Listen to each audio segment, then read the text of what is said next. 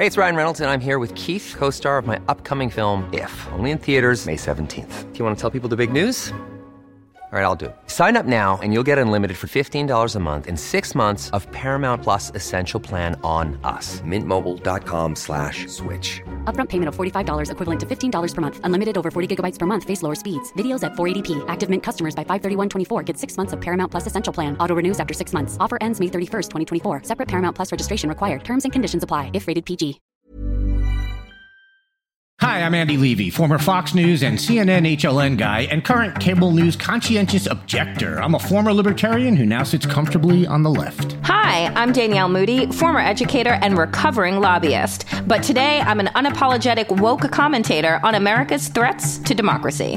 And I'm producer Jesse Cannon, and I'm here to make sure things don't go too far off the rails. We're here to have fun, smart conversations with some of the most knowledgeable and entertaining people in politics, media, and beyond. Our goal is to try and make sense of our current crazy world, our new abnormal, and hopefully even make you laugh through the tears. What an excellent show we have today. Baptist minister and editor of Word and Way, Brian Kaylor, is here to help us define Christian nationalism and how deep its roots run with the new Speaker of the House, MAGA Mike Johnson. Then we'll talk to investigative reporter Anat Rubin, who will talk about her article for ProPublica, the scandal that never happened, all about the all white judges of a Louisiana appellate court that ignored thousands of petitions filed by prisoners for over a decade in the new effort to expose them. But first, let's have some fun. So, Danielle, as we sit here recording, Donald Trump has taken the stand in one of his 34 trials, I think it is. It 34 trials? Something it's something like that. I mm-hmm. don't know. I can't keep it straight anymore. But he has taken the stand in in his trial here in New York that has been brought by Attorney General Letitia James. And it's not going all that great for him. He's been feuding with the judge. Judge Engoron has been uh, not very happy with the former president and uh, or his lawyers for that matter. And he's doing a lot of what Donald Trump does. Instead of answering questions he's making speeches and he's saying things that possibly aren't true. I guess we'll find out if there are any perjury charges brought. But uh, he's getting warned a lot and his attorneys are getting warned a lot and at one point the judge asked Trump's lawyers to just tell him, answer the questions directly. Stop making your little speeches. If he's getting a yes no question, he's giving a little sermon. And one of Trump's attorneys, he said to the judge, You are here to hear what he has to say. And the judge didn't like that because, yeah, judges generally don't like being told what their job is. Judge Engoron raised his voice and said, I am not here to hear what he says. Now sit down. All of which is to say, I could have put this much shorter and just said it's going as expected. Correct, right? Like I was just, I'm, I'm sorry. like, oh, I'm like, oh, that's right. Nothing has changed from all of the admonishments, from the thousands of dollars that he has been fined by this judge, and his attorneys have been fined by this judge already. That nothing has changed either of their behaviors. The fact is, we know that the Trump attorneys, all they want to do is waste time. So putting Donald Trump on the stand so that he can meander on like he does at one of his fucking rallies where he just trails off and we don't know where the beginning or the end is, is exactly that, is wasting time. I just feel like all of our time is being wasted though. Like, the country's time, like our fucking tax dollars. Like, I just feel like every moment that this is allowed to go on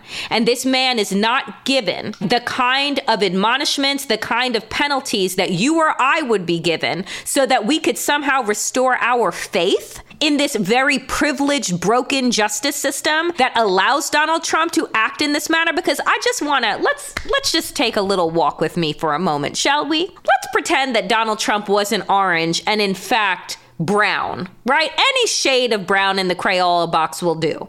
and imagine him then being put on the stand and doing what the orange Donald Trump is doing right now. And that person not being put in prison. That person not being directed to be handcuffed and taken to the bottom of the court. You can't because that would be the reality. And so I'm like, for all of the penalties, for all of the things, the all the humping and Engoron, he can raise the judge can raise his voice as many times as he wants, but until he actually raises his gavel and he begins to treat Donald Trump and his fucking Trump University graduate law people the way that they should be treated, I'm not quite sure how this circus ever ends. Yeah, it does kind of feel like it might be getting to that point. It almost feels at this point like Trump is just baiting him and daring him, you know, Judge Engoron to do it. I get why the judge is hesitant to do this and slow to do this. And I would assume a judge always has to think about an appeal. And also is just, you know, given who this defendant is, he's trying to be as even keeled as possible. But the fact that he's starting to yell is just to me, it's a sign that he is getting damn close to the sort of nuclear option of telling Don he's going to be spending the night wearing clothing that matches his skin color. I noticed a thing that uh, right before they broke for lunch, Trump pulled a document out of a pocket and said he wanted to read it. Letitia James is a lawyer, moved on to a different question, so he didn't get to read it. And then Trump interrupted the lawyer saying, I want to read this document. And Engoron said, no. And I was trying to figure out what that document might be. And I realized there's an, like, there's a 50 50 chance, there's an equal chance that it is a classified document that he shouldn't have or a McDonald's menu. and in my mind, I was like, it's a menu. Yeah. It's absolutely a menu. yeah. I mean, it's right before they broke for lunch. Right. So I feel like he was, you know, already deciding how many Big Macs he wanted. Obviously, there need to be enough ketchup packets for him, and you need the spares to throw at the wall. This whole thing is, it's a shit show as anything that Trump touches becomes everything you said is absolutely fair. If Donald Trump were a person of color, it would never have gotten to this level. I would argue that if he were any run of the mill white person, exactly. Do you know yes. what I'm saying? Like at this right. at this point, it is not even about which everything in America is about racism, but it's not even about that. It's like if any other person, and I honestly believe Andy that even if it was another wealthy or you know supposedly wealthy individual, there is something about Donald Donald Trump? Is it just the fact that he's a former twice impeached president that has been accused of sexual assault and defamation? I don't know what it is. But something about this man gives people just, they just, you know, roll out the fucking carpet for him, they roll out the red carpet, and he can act in any manner that he wants. No, I think you're right. And that's why I, I, sort of pointed out that I think, you know, a lot of this is a judge saying, all right, look, this guy is a former president and you know, that does count for something, I guess. And he has to, again, the judge has to think about appeals and stuff like that. So he's trying to be as even keeled as possible. And it's just a question of whether Trump will push him so far that not even he, Trump, can get away with it. But I, I, think you're absolutely right. I don't think there's any doubt of that. The really bad news for for Judge Engoron is Trump is already plotting revenge on a lot of folks if he gets reelected, uh, if he gets elected to a second term. Basically, coming right out and you know they're they're coming right out and saying, although in private, that he is going to use the Justice Department to go after many people who at one point were his allies. Bill Barr Ty Cobb, a former attorney of his, General Milley, who was the chairman of the Joint Chiefs of Staff,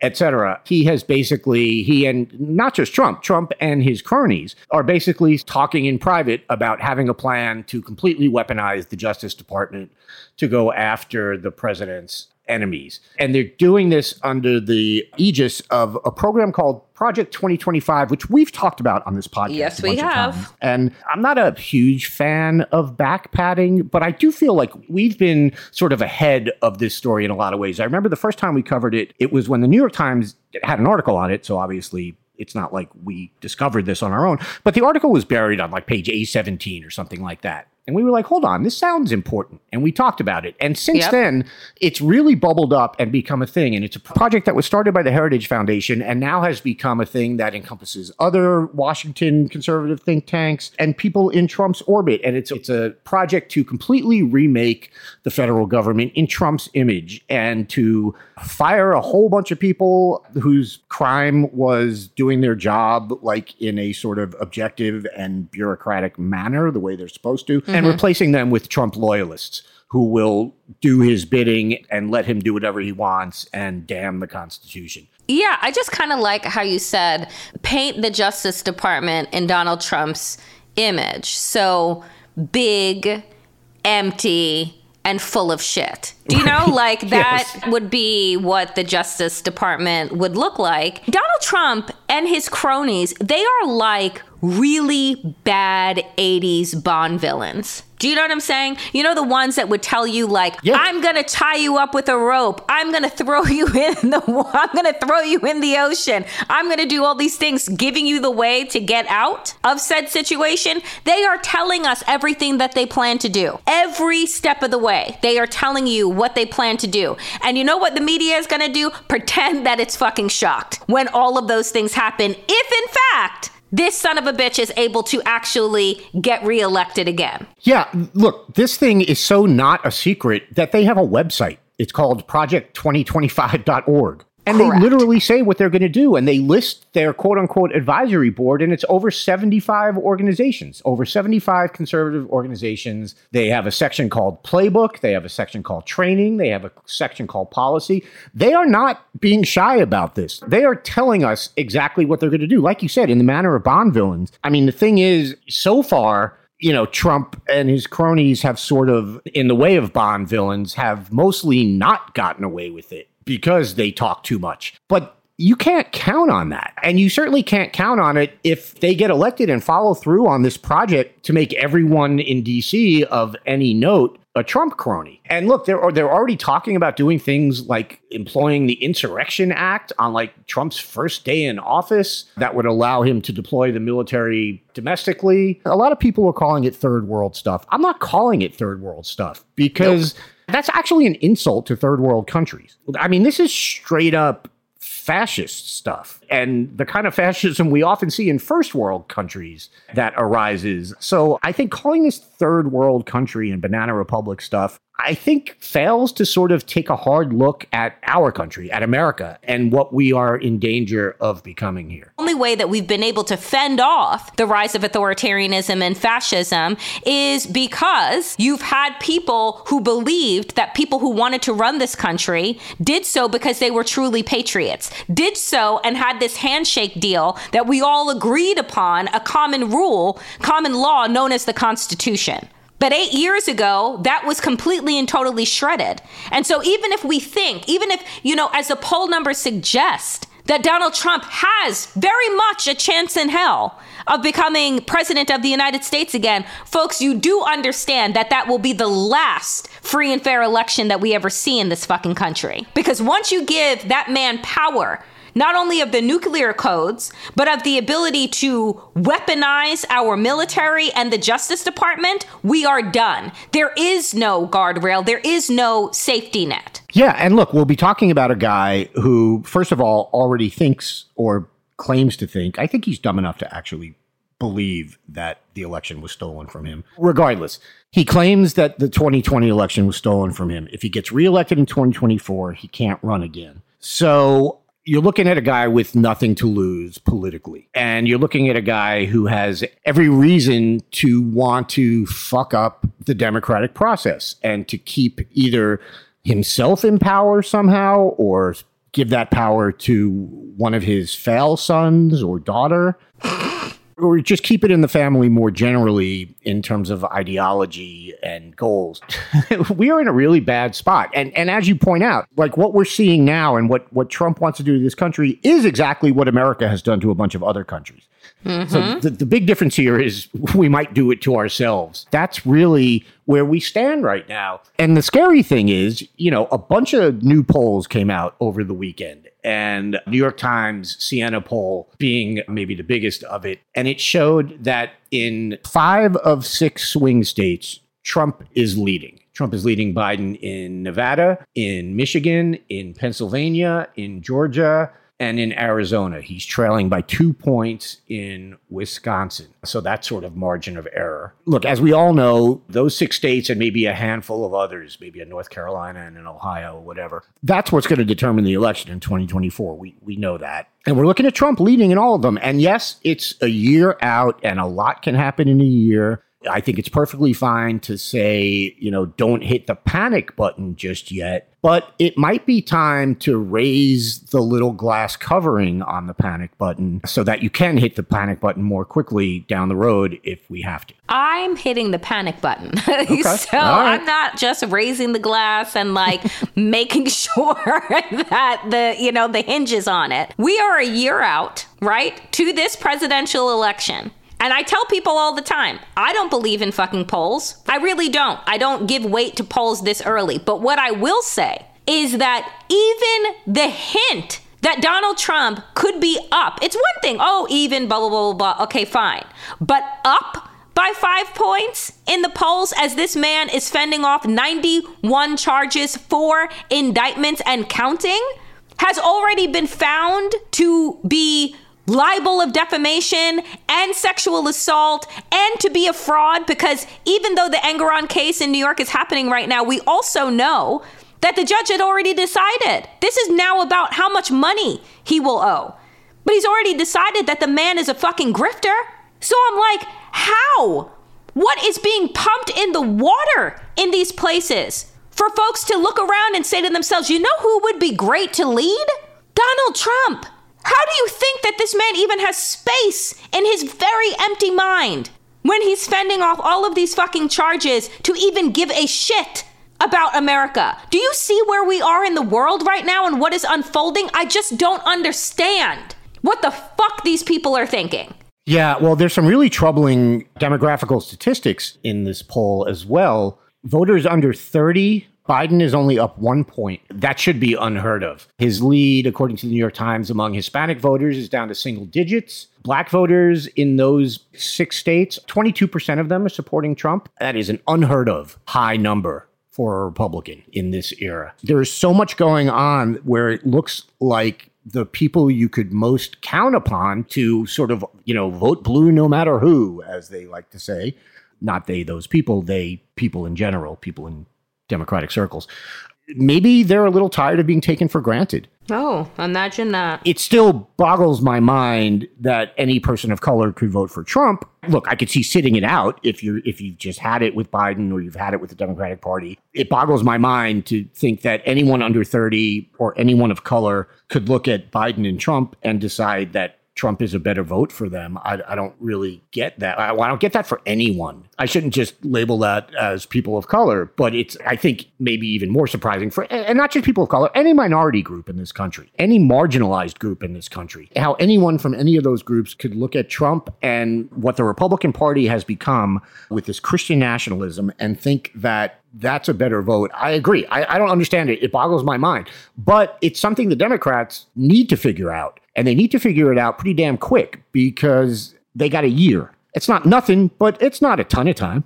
You know what scares the shit out of me? I will be very honest, which is imagining where we will be 12 months from now. Like, I know that you and I will be on a microphone, but I'm just like, you know, I'm just wondering in what undisclosed location we'll be in. I'm concerned, to say the least. Yeah. Look, another thing in this poll is this really annoys me. 62% of voters say Biden does not have the mental sharpness to be. Oh, dear effective. God. Okay, fine. Like, I'm not even all that troubled with that. What I'm troubled about is that there is not that same general sense about Trump. I think the media bears a lot of blame for that. This is not even a defending Biden thing. This is a how do you look at Donald Trump and think that he is has the mental sharpness to be effective? I don't understand that at all. I just don't understand. There's a point in time in our lives where three and four years matter. When you're a freshman in high school, and there's a difference between a freshman and a senior. In college, the difference between uh, someone entering into college their freshman year and somebody that has just graduated. There is that time difference, that experience difference. The difference between Donald Trump and Joe Biden in their fucking age ain't that. And I'm so confused about how this man can continue to ramble on the stand at rallies, mix up world wars, mix people up, and like nothing gets said. Nothing is said. No attention. Like maybe he doesn't seem right. Also, by the way, he looks like shit right? He doesn't look like a healthy man that's jogging, you know, through the White House in the way that Biden actually looks. Oh God. Yeah, I, look, I'm just I'm digging through these poll results and all of these things. Trump has a 17 point advantage for people saying that he has helped them. Biden is up 18% for people saying he has hurt them. 71% say Biden is too old to be an effective president. Only 39% say that about Trump. I don't know. Danielle, look, do we live in a parallel universe? I think that we do. I think that the media, corporate media, has created a parallel universe. I do. Joe Biden is riding bicycles, jogging down hallways, a trim man, seemingly very healthy for his age. Put him next to a man that thinks that Big Macs are like a healthy snack. Just look at the physicality. But then you look at the fan art that these people make. This is what I'm saying. What's in the water? Because they don't even see Donald Trump the way that we see him. They see Donald Trump on the stand. They see Rambo from the 1980s. It's extraordinary. Or Nelson Mandela, I guess. Or Nelson Mandela. You're right. He's either a martyr or like a killing machine. It's absolute insanity. And so that's why I say, like, who are the people that are being asked to participate in these polls? Are they part of the fan art club? Are they part of the people who literally have distorted vision and are not looking at what we're looking at? I don't know. Life is full of awesome what ifs, and some not so much, like unexpected medical costs. That's why United Healthcare provides Health Protector Guard fixed indemnity insurance plans to supplement your primary plan and help manage out of pocket costs. Learn more at uh1.com. I'm Sandra, and I'm just the professional your small business was looking for. But you didn't hire me because you didn't use LinkedIn jobs. LinkedIn has professionals you can't find anywhere else, including those who aren't actively looking for a new job but might be open to the perfect role, like me. In a given month, over 70% of LinkedIn users don't visit other leading job sites. So if you're not looking on LinkedIn, you'll miss out on great candidates like Sandra. Start hiring professionals like a professional. Post your free job on linkedin.com/people slash people today. When picking a commerce platform for your business, you have two choices. Or I prefer. Don't you? That's the sound you'll hear when you switch your business to Shopify, the global commerce platform that supercharges your selling wherever you sell, online, in person, on social media, and beyond. Shopify is the best all in one commerce platform capable of handling your business's complexity no matter how big you grow. Step up to Shopify and harness the best converting checkout and the same intuitive features, trusted apps, and powerful analytics used by the world's leading brands like Rothy's, Allbirds, Brooklinen, and so much more. You're probably thinking, sure, but migrating is going to be a headache. Shopify's App Store has the migration apps you need to migrate your products, orders, customers, and more from every major e commerce platform to Shopify. If you're anything like me, you're one of those don't put me in a box people. Everyone who knows me knows I'm a don't put me in a box person. And thankfully, Shopify never will because with Shopify, control of your brand and business is always in your hands from your storefront look to your back office operations. I hate when checking out from an online store and then having to pull out my credit card and type in all those numbers. A Shopify store remembers my shipping address and payment information. So if I'm on the couch and my wallet is on the kitchen counter, I don't even have to get up. Stop leaving sales on the table. Switch your business to Shopify and discover why millions trust Shopify as their all in one commerce platform to build, grow, and run their business. Sign up today for your $1 per month trial period at shopify.com slash abnormal, all lowercase. That's one month for just $1 at shopify.com slash abnormal, all lowercase. Shopify.com slash abnormal.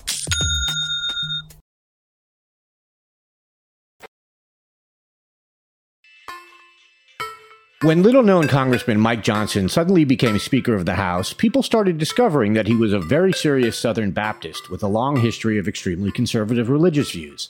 Among those who pointed this out as co writer of an article called Christian Nationalism in the Speaker's Chair is Baptist minister and the president and editor in chief of the award winning magazine and website covering Baptists, evangelicals, and others, Word and Way. Brian Kaylor joins me now to educate us. Brian, thanks so much for coming on. Well, thanks so much for having me. So let's start with sort of where you started with the title of your piece. Christian nationalism is a very strong term and honestly for a lot of folks a very scary one. And I guess first define it for us and and then we can get into what leads you to characterize Johnson in this. Yeah, that's important. It's a term that's thrown around a lot, but isn't always well defined or used consistently. So it's good to make sure that we have our terms set here. So Christian nationalism is this ideology that merges, that intermingles Christianity and Americanism to the sense that to be a good American is to be a Christian and in many ways vice versa. And so it's this comes with this idea that America was allegedly founded to be a Christian nation, that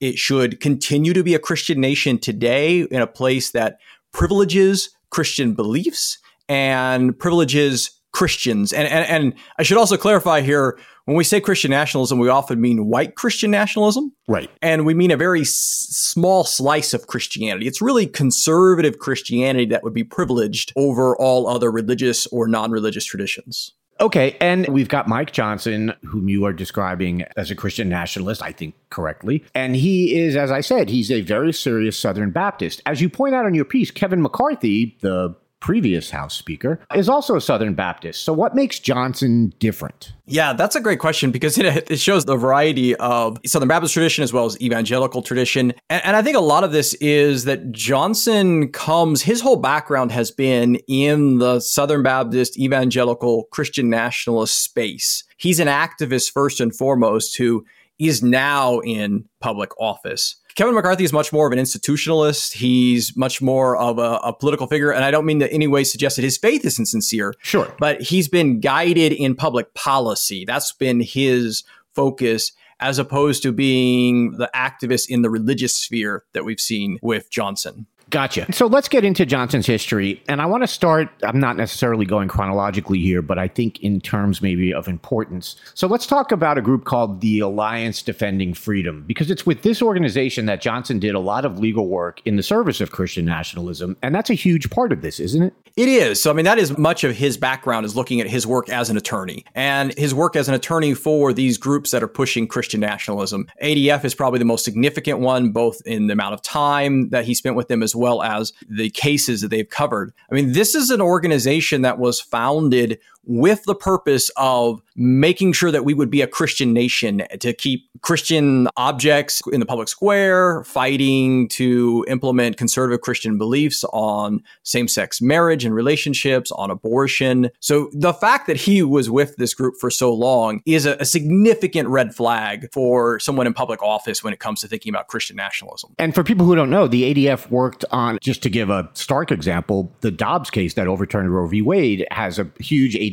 component to it, right? Yeah, arguably it would have happened without the Mississippi law that they helped write. And that was after his time with them, but that helps show this is the type of organization that he devoted his career before public office with serving. So, and in addition to ADF, where, as you say, he did a lot of work, there's also an organization called Freedom Guard that he started, correct? Yeah, that's his own kind of private law firm. And a lot of times the ADF, and he also was very briefly with, with First Liberty, another very similar minded organization. A lot of times their attorneys kind of have their, their own firms and they're affiliated with ADF and they might come work alongside on a specific case. And so not always are ADF affiliated attorneys only with ADF for the whole time. And so he's got his own firm where he's focusing. And again, when you look at the list of clients that he's working with at Freedom Guard, it's a group that tells you exactly what his legal focus was. He says he represented the Family Research Council, Concerned Women for America, National Day of Prayer Task Force, and Answers in Genesis, which has the Ark Encounter Amusement Park in Kentucky, to say that the world is only 6,000 years old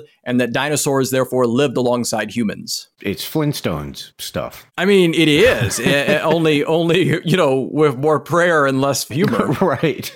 That's gotten some more attention than anything else because it does seem so bizarre and out there the big thing about this in, in, terms of the legal aspects were that he worked with this answers in genesis to try to have state tax money used to develop this ark encounter. That's correct. But i also think it's important to focus that i mean because, you know attorneys don't always necessarily agree with their clients, but with, with Johnson, we know from the record that it's not just that he was fighting to get public taxpayer funds for this organization and their Ark encounter, but he has a long term relationship supporting uh, Answers in Genesis that continues to this day. He's written for them. He has spoken in the past at an Answers in Genesis event. He and his wife are scheduled to speak at one of their events coming up in April. So he he is very much. He's had uh, Ken Ham, who leads Answers in Genesis. Uh, he's interviewed him on various programs. So he is very much a supporter of their ideology, not just assisting them as an attorney. Yeah, absolutely. The reason I bring up the money aspect, the tax money in particular, is that, as you point out in the article, another thing that Johnson is kind of big on is he wants churches to be able to use tax deductible money to support political candidates.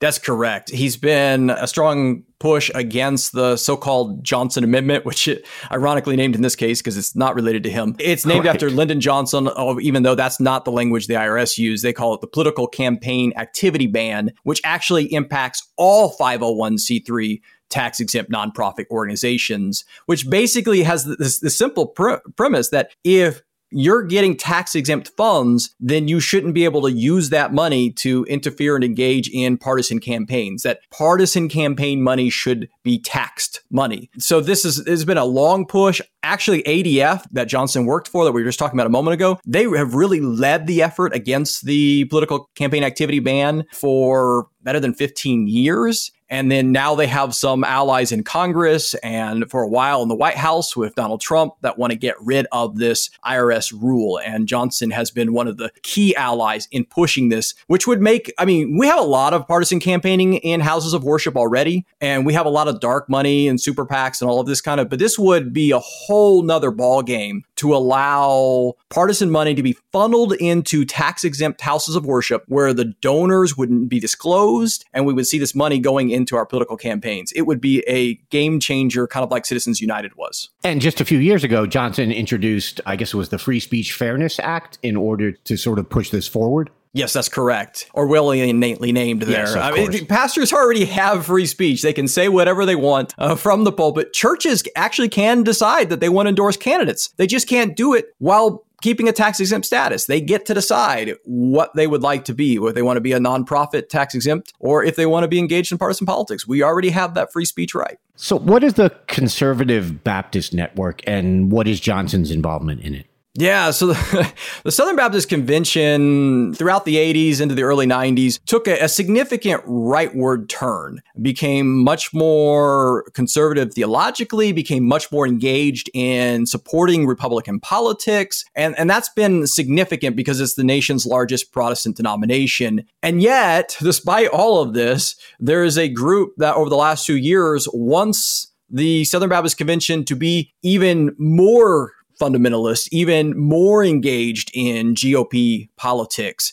It's very much a, a, Trumpian wing. There's a lot of Trumpian media figures that have been throwing their weight behind the Conservative Baptist Network. Charlie Kirk has spoken at one of their events. Eric Metaxas, Jenna Ellis, a number of others have supported their work and have written and spoken affirming the, the Conservative Baptist Network. So this was one of the things that one of the first things that I started digging into Johnson and then started realizing once I scratched the surface, just all of his Christian nationalism ties that show up elsewhere was trying to figure his church ties because he was for a number of years a member at the church that the leader of the Conservative Baptist Network pastors. Now he seems to have left that church in the last couple of years, although it seems to be more for family reasons with his kids and so forth, because he's he's still been very supportive of the Conservative Baptist Network and even cut a video for one of their events uh, back in 2020 and spoke at an event. And so he's supporting this effort that wants to take the nation's largest Protestant denomination and have it fight even harder against so-called critical race theory, have it shut down any efforts to deal with clergy sexual abuse, and have it more engaged in supporting partisan politics for the Republican Party as you said, he's he's cut videos for CBN. My understanding is the I don't was it the founder Brad Jurkovich? Is he the one that is now there's some hanky panky going on there? Jurkovich's got his own problems in his local church. Some people think he's been he's been misusing using funds and so forth. Paige Patterson and Paul Pressler are kind of the, the key architects of the earlier rightward shift to the SBC. Both of them have had clergy sex abuse scandals related with them. Patterson for basically turning a blind eye. Paul Pressler has been accused by multiple men in court filings of unwanted sexual advances and even rape. And so all of them are tied to these efforts that Johnson has been involved in, both with CBN as well as Johnson briefly led a law school that never actually opened that was to be named for Paul Pressler, who has been accused of, of rape and unwanted sexual advances. Yeah, that was the next thing I was going to ask you about because that's a weird little story about this Pressler School of Law, which, like you said, never actually opened. Yeah, this is one of those things. I mean, I've been writing, covering you know Baptist life and, and broad evangelical life for for years, and so I remember when all the Pressler Law School stuff happened more than a decade ago. And then as I'm you know working on this this piece about Johnson with Jeremy, I realized, wait a minute, Mike Johnson was also at the Pressler Law School. I mean, he just kept popping up. ADF, Pressler Law School. It felt like like a, a Forrest Gump of Christian nationalism. like he's just he's just been there all along. All these stories that I've written about before and had not you know named him, he's showing up in all all of them. And it's a crazy story, uh, you know, one to name the school after a figure while the allegations weren't widely publicly known at the time. I mean, I had heard rumors long before that point about Pressler. You, you got to think people on the ground probably had heard significant rumors about him as well. But even just the school, they had accreditation problems. There were trustee fights and faculty and lots of allegations and lawsuits that went on for several years. The Louisiana College case is is a long, complicated mess. And there's Johnson right there in the middle of this this effort to create a, a bastion of you know conservative activist uh, law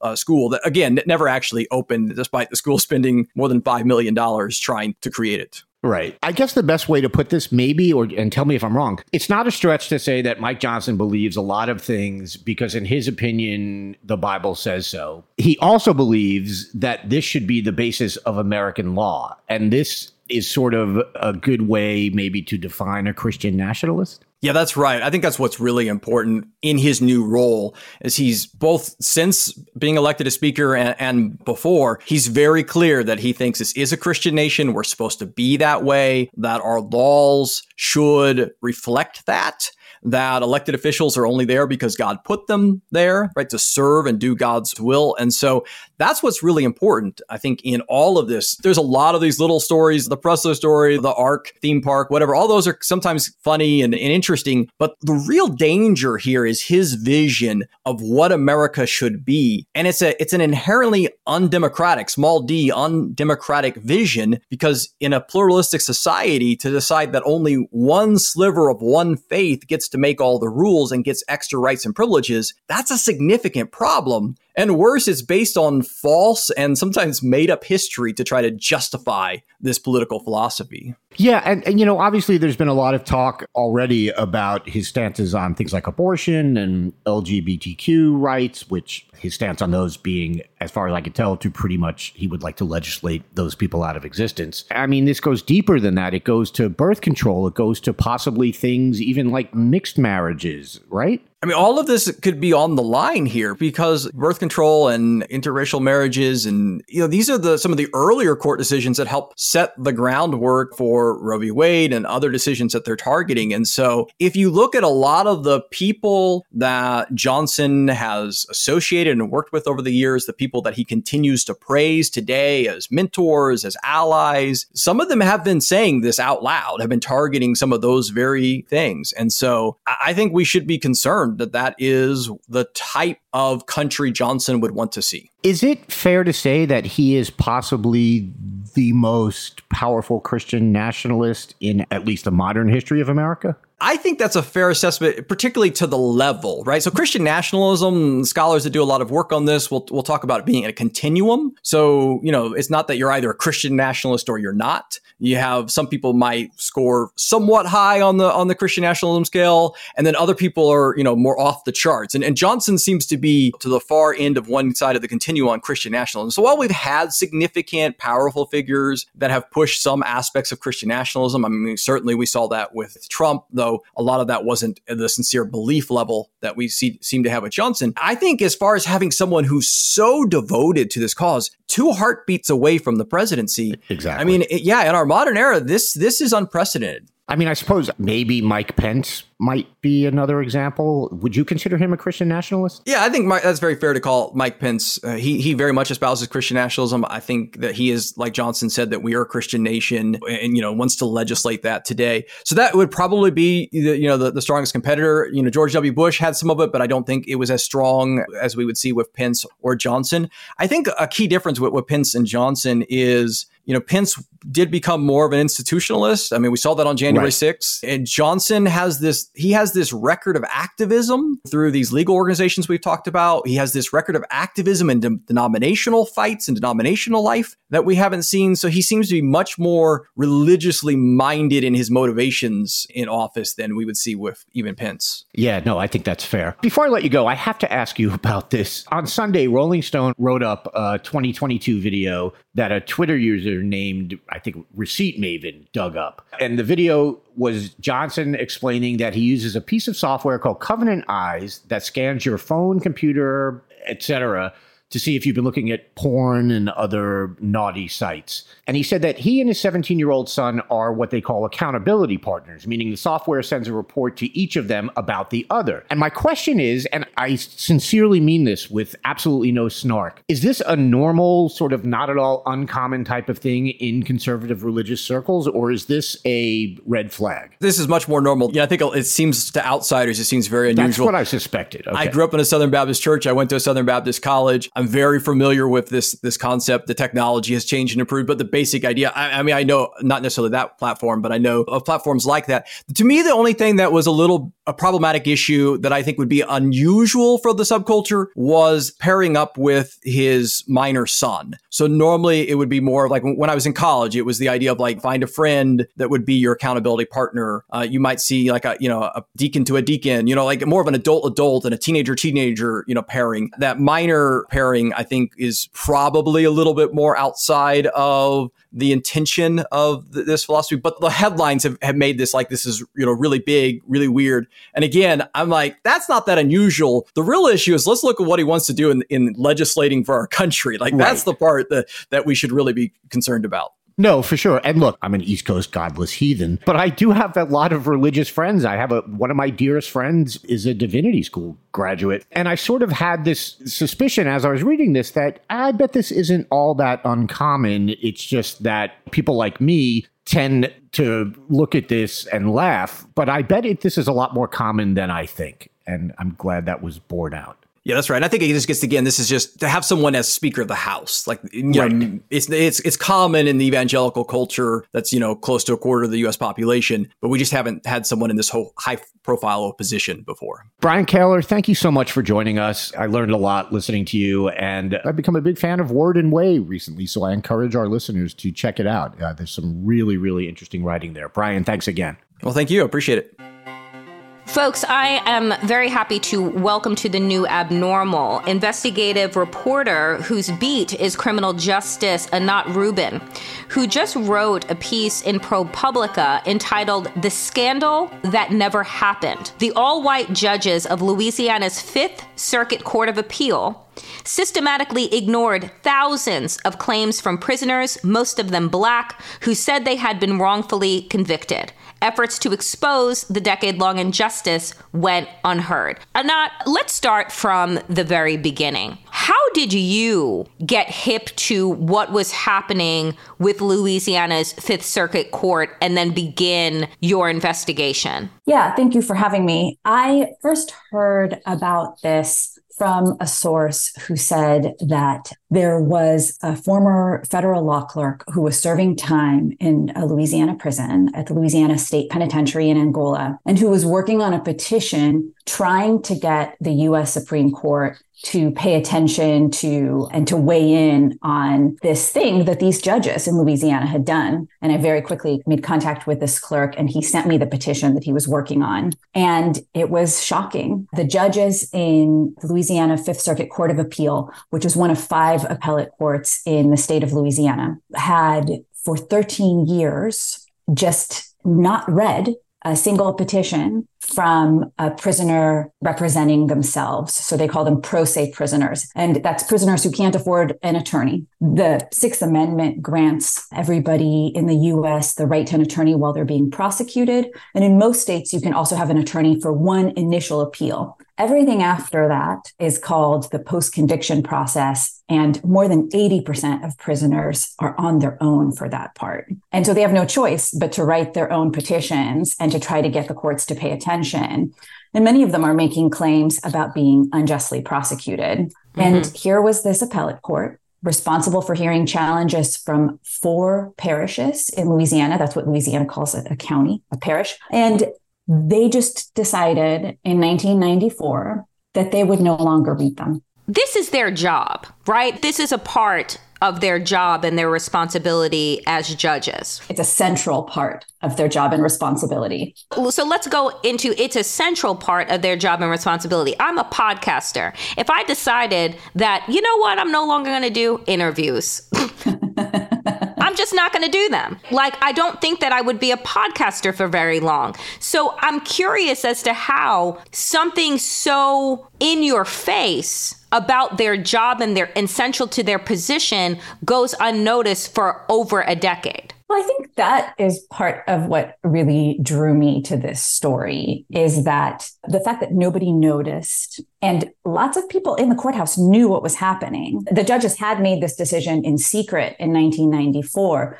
But in order to keep processing these petitions, they tasked some high level employees with reading them and ruling on them. And when I say ruling, I mean mostly denying all of them, except for some technical uh, grants here and there. So they got this high level employee to make a list. He made a list of 15 rulings, 14 of them were denials and he would just you know glance them over and then he would tell his secretary you know we're doing a number seven on this one. And the ruling was about two sentences. It was always really vague vague enough to fit a wide range of claims. So there were people involved in processing these and people who participated in this illegal practice. And i think that is part of what drew me to this story is the lack of outrage and the fact that nobody thought throughout this process that this was insane. I felt was indicative of a much larger problem that goes far beyond this one appellate court in Louisiana. And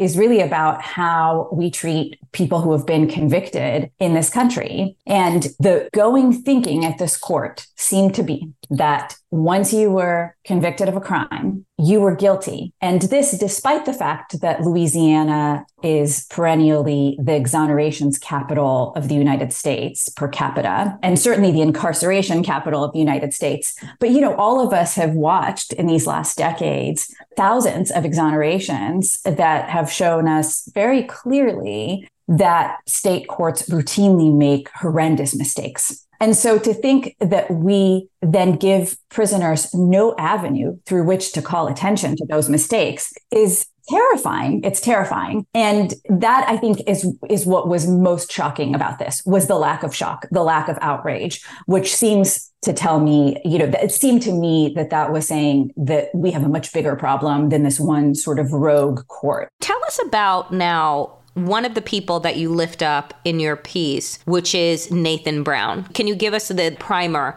on Nathan Brown's case and why that caught your attention in the way that it did? Nathan Brown was arrested, um, I believe it was in 1997, maybe a couple years before, but he was arrested on the night that a woman in the apartment complex where he lived with his mother was assaulted. She had been assaulted in the courtyard. She was a white woman in her 40s. When the police arrived, she described her assailant as a young black man. And the security guard suggested to the sheriff's deputies in Jefferson Parish in Louisiana that they go and question Nathan Brown, who was one of the few black tenants in the complex. Nathan Brown was in his pajamas when they knocked on the door. He was rocking his baby daughter to sleep and they brought him outside. They put him in handcuffs. They took him to a squad car at the back of the complex where the victim was waiting and they shined the light on him and they asked her to identify him. When she couldn't identify him, they allowed her to get, they told him to turn around and they allowed her to get really close to him and to smell him because she had told the sheriff's deputies that her assailant had a really strong, foul body odor. Nathan Brown smelled like soap. That's something she later testified at trial. And that convinced her that it was him. She reasoned that he must have taken a shower or a bath to hide the smell, and it must be him. That was just the first outrageous thing in Nathan Brown's case you know, after a one day trial, he was convicted of attempted aggravated rape. His defense attorney failed to do all sorts of things, like introduce evidence that he didn't have any bruises on his body, even though she had told the investigators that she had fended off her attacker with her high heeled shoe and that she just hit him repeatedly until he fled on his bicycle. His defense attorney did not call into question huge discrepancies in the witness's testimony and didn't ask for DNA evidence, which Nathan Brown Jesus. said said later in a petition would have proven his innocence. The way I came to Nathan Brown's story is at some point, word of what the judges had done made its way to the prisoners in uh, the Louisiana State Penitentiary in Angola. And they started to organize a movement, they called it, and to get everyone who had petitioned the Fifth Circuit Court of Appeal during these relevant years that the judges were not reading the petitions to get them to file a petition to the state Supreme Court saying, hey, we deserve a new hearing on these claims. We never got a hearing on these claims. Rather than grant them that, the Louisiana Supreme Court said, no, no, you know, we we don't want to, you know, we we shouldn't saddle other judges with this extra work. And it's not fair to ask taxpayers to pay a couple hundred thousand dollars to process these. We're going to send them back to the Fifth Circuit. The judges there are going to reconsider these claims as though they had considered mm-hmm. them a first time and decide whether the rulings had been legally correct, correct on the merits. And so the Fifth Circuit judges, not the same ones whose names appeared on the fake petitions, but you know, another handful of judges reviewed the claims and found that they had done nothing wrong the first time around, even though nobody had read them. One of the petitioners whose cases got sent back to the Fifth Circuit was Nathan Brown. And so at some point, I started to look at the list of these petitioners and to compare them to the list of exonerations in Louisiana, because I really wanted to show that many of these claims have merit.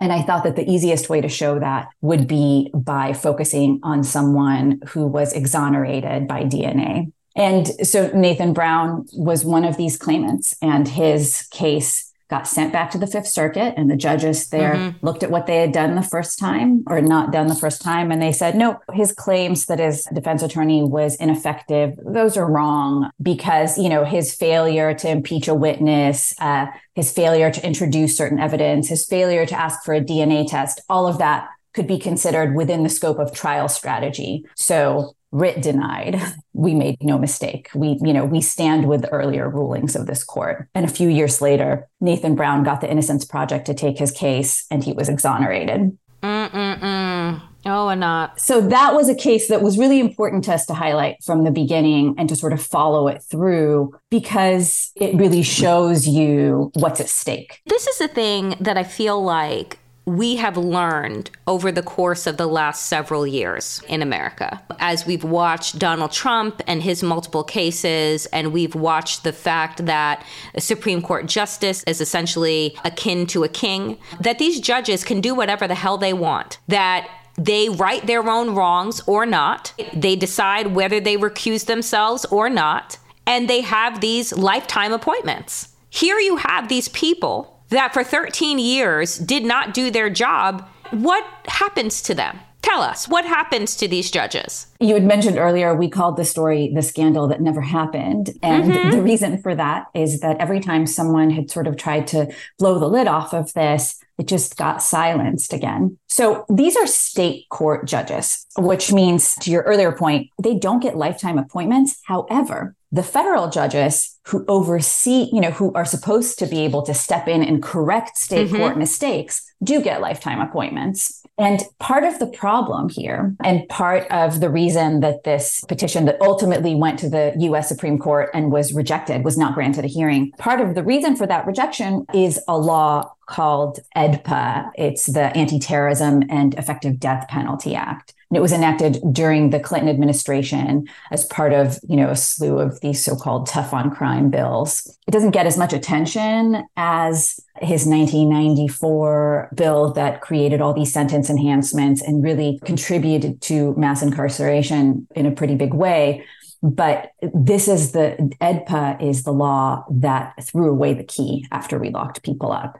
And what it does is it prevents federal judges from being able to step in when state courts make mistakes in criminal cases. The way that the law has been interpreted by an increasingly conservative Supreme Court over the years is that almost no mistake is too grave for a federal judge to be allowed to step in and overturn a conviction. And so when these state judges make these huge mistakes, they can no longer get overturned by a federal court. There is no one who's going to undo their work like there used to be. And so they've grown increasingly brazen since AEDPA was enacted. I guess the short answer to your question is nothing nothing happens to these judges because I'll backtrack a little on the story. The way that this first was exposed is that a high level court employee, the very man who was tasked with making this list of rulings and denying all the claims, he committed suicide. I mean, in the like,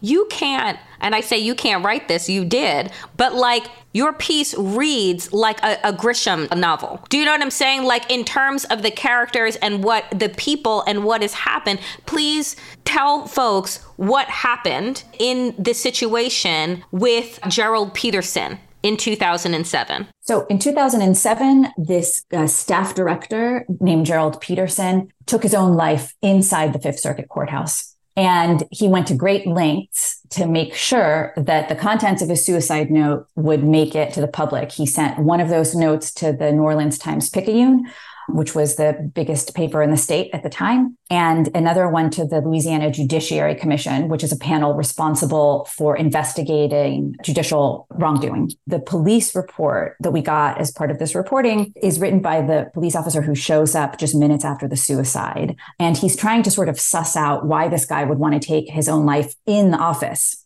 And he eventually gets to the chief judge, a man named Edward Dufresne. Dufresne says to him, you know, he had personal problems. You know, he's being kind of evasive. He said they had a meeting with him a few days before, but he won't give him straight answers. He says he wants to go back and look again for a suicide note. He thinks it's strange that there was no suicide note in the office. And the judge offers to look with him the second time and doesn't tell him that he's already read the suicide note, which was delivered to his chambers earlier that morning from Peterson's secretary. And in that suicide note, Gerald Peterson lays bare this entire system. And he says, you know, he was being fired for something unrelated to this. But essentially, he says, you know, who are you to talk to me about the way I do my work. Who are you to tell me that I've done something wrong when you've been doing this for 13 years? And he lays out the whole system and he sends a copy of his letter to the paper and a copy to the Judicial Commission. A few days later, you know, the paper does a little piece about this, this guy who killed himself in the courtroom. No mention of the suicide note that he had sent to the paper. In fact, they wouldn't mention it for about 14 months. And the Judiciary Commission launches an investigation, but it stays secret as Judiciary Commission investigations do in Louisiana unless they end in discipline. You know, this one focused on the chief judge and was apparently dropped when he died, except he died three and a half years later. So nothing came of it and it just died. And the only person left who knew what was happening was this defense attorney whom Gerald Peterson had confided in long before he had died and to whom he had given proof of what the judges had done. And she sort of was really nervous to do anything about it. And eventually she took the documents he gave her and she drove them into the Louisiana State Penitentiary in Angola. And then again, there was this big, you know, the, the prisoners try to organize a movement. They go to the state Supreme Court. This defense attorney the Times Picayune more than a year later to finally write about what was, you know, what, what Gerald Peterson had tried to expose. And then again, it dies down. The state Supreme Court says, yeah, we'll let the Fifth Circuit judges fix this. It's one of these stories that people have tried to expose again and again, and somehow it's silenced every time. I think that that's part of what attracted me to it. You know, this idea that these men and women who were petitioning the courts for so many years who were working so hard on you know trying to write their petitions in a language that they did not learn and trying to get someone to listen to their pleas that they mattered so little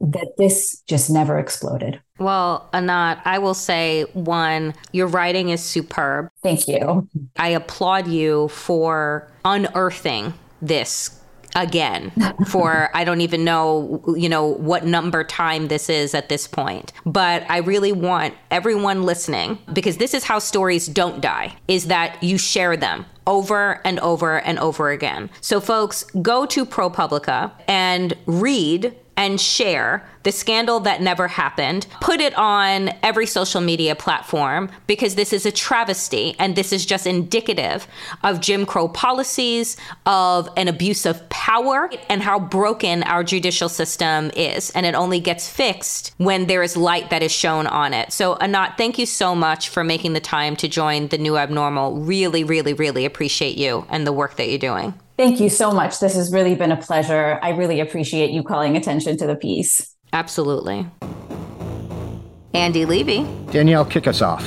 Who's your fuck that guy? Oh my God. Well, this one, I mean, look, this man is going to be in the Hall of Fame. He's only been on the job for what, a week or two. He's at least been the fuck that guy twice already. Mike Johnson, Speaker of the House. And you'll say, Danielle, but what has he done now? What hasn't this motherfucker done? Is is the better question because he's spent a lot of time uh, since he's become speaker scrubbing his social media accounts so that we don't realize what a crazy human being has been elected two heartbeats away from the White House. But this one, this new thing, it's not the conversion therapy. It's not the look in the Bible and get an idea of what my perspective is on life. It's even better. So, apparently, according to reports, a clip has resurfaced, and you would say, Oh, is it from 2000? Is it from, you know, some far off place like the 90s? No, no, Andy, it isn't. It's a, it's a clip from last year. from 2022 when he has admitted that he and his son, his 17 year old son, oh God, monitor each other's porn intake. Monitor each other's porn intake. Here's an idea if you want to monitor your porn intake. Don't watch porn. I don't think you need an app for it. I don't think that you need an accountability partner. And I certainly don't fucking think that your accountability partner should be your teenage son. But what do I know? I'm just some weirdo, queer, black lesbian. You know? What do I know? Because according to him, I'm the one that has the problem. This man is so fucking beyond creep fest, so beyond it. And I'm like, did no one, did no one think to fucking vet this man? No one at all? Really? Just a quick quick Google search before all the Republicans decided that this was their guy. Every time I think that things can't get worse, Andy, every fucking time, it's like, hold my beer or hold my porn. so, for that reason, Mike Johnson, you fucking creep. Not because you watch porn, I'm not porn shaming, but because of just how creepy of a fucking human being you are, you are my fuck that guy. By far the creepiest part of this is that it's his 17 year old son is that's his mm-hmm. accountability partner. By the way i'm assuming this is his white son? I don't really know. who knows? Who knows? The black son is only 11 years younger than him keep in mind. Right so the, the, so it's the, definitely the, the black son. son is older than the Correct. white son. Yes. Yeah. Okay, that's what I thought. Yeah. Yeah. Which, which since he's forty, would make it a little bit more appropriate. Yes, it would actually. Yeah, actually, it would. The person who dug up this video, uh, their Twitter name is Receipt Maven, made a really good point and said a U.S. congressman is allowing a third-party tech company to scan all of his electronic devices daily and then uploading reports to his son about what he's watching or not watching. This is a security problem. Unless Johnson has a completely separate group of computers and phones that he doesn't have this software installed on. This is an absolute security issue. And someone needs to do something about this because the Speaker of the House should not be having all of his internet usage and emails and whatever scanned by any company. Remember when we cared about servers? I know. Right, exactly. Yeah. yeah. What so, a fucking joke. Beyond the creep factor, this is, I think, this sounds to me like a national security issue. So fuck that guy. Mm-mm-mm. Okay, Andy. It's the beginning of a great week. It's my birthday week, so make this make this good. I'm sure Yeah. clips will be great later this week too. My fuck that guy is not your birthday present, Daniel. Thank you. because it's not fun in the least. A mayor in a small town in Alabama killed himself on Friday.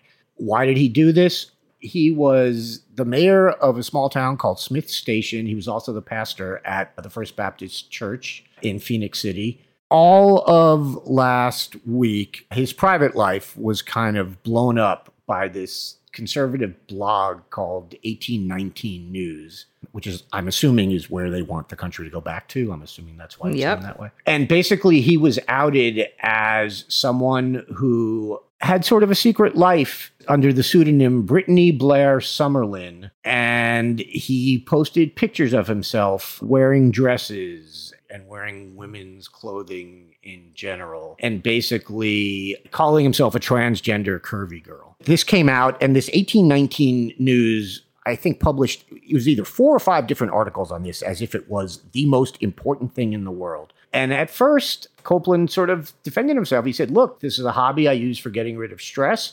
He asked 1819 News not to out him. They did it anyway. And, you know, he said, Yes, I have taken pictures with my wife in the privacy of our home in an attempt of humor because I know I'm not a handsome man nor a beautiful woman either. On Friday, some of the deputies in the town I guess, were called to do a, a, wellness check on him. And he was in his car and he stepped out of his car and shot himself in front of them. And the whole thing is just unbelievably sad and disgusting and just an obvious example of how certain people in this country want us all to have to live. And beyond that, I, I don't have much to say. It's just it's it's so gross and disgusting and, you know, I wasn't sure if I wanted to do it for fuck that guy, but Danielle, as you pointed out before we started recording, mm-hmm. uh, it's it's important. And I actually tweeted about it too uh, the other day, and I don't tend to tweet that much these days. It is important. You're right, and I know that, and and people need to know that this kind of shit is going on throughout the country. So so to all of you at 1819 News, fuck those guys.